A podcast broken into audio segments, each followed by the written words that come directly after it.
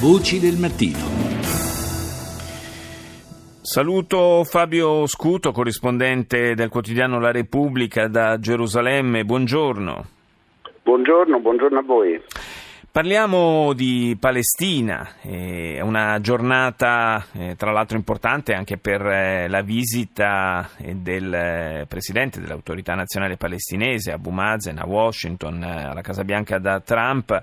Ieri c'è stata questa annunciata svolta, se tale si può definire, da parte di Hamas, il movimento palestinese che è egemone diciamo, a Gaza, nella striscia di Gaza, eh, che eh, una svolta che è stata accolta, lo abbiamo sentito prima anche nei titoli eh, dei TG internazionali, è stata accolta positivamente eh, dalla, dal Fatah, dall'altra componente storica eh, del campo palestinese, eh, ma probabilmente non è destinata a produrre grandi effetti invece per quanto riguarda i rapporti con Israele.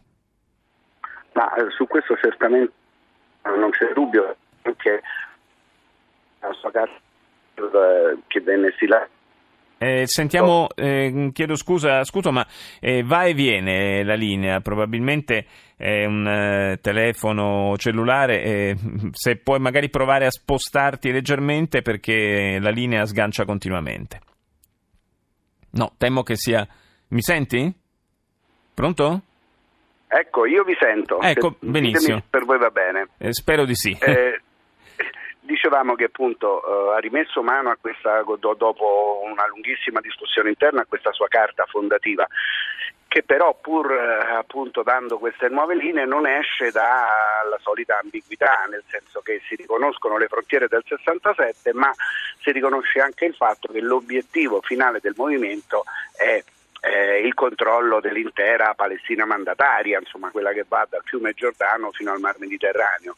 Questo naturalmente è eh, inaccettabile e soprattutto molto superato dalla storia. Però in questo modo Hamas prova a uscire da un isolamento nel quale è stata relegata nell'ultimo, nell'ultimo anno. E in questa famosa carta si prende anche le distanze da movimenti mh, mm, sunniti come la fratellanza musulmana che e invece in passato è stata molto molto vicina ad Hamas, adesso si prendono le distanze, ehm, si proclama la non ingerenza con, eh, nella politica di altri paesi musulmani e allo stesso tempo una vigilanza anche nei rapporti e nelle relazioni con altri movimenti di eh, liberazione.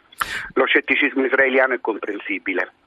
È possibile però che questa, eh, questo mutato atteggiamento di Hamas possa portare a un riavvicinamento con Al-Fatah, con eh, l'autorità nazionale palestinese? Insomma, i rapporti sono, in questi anni sono stati davvero pessimi.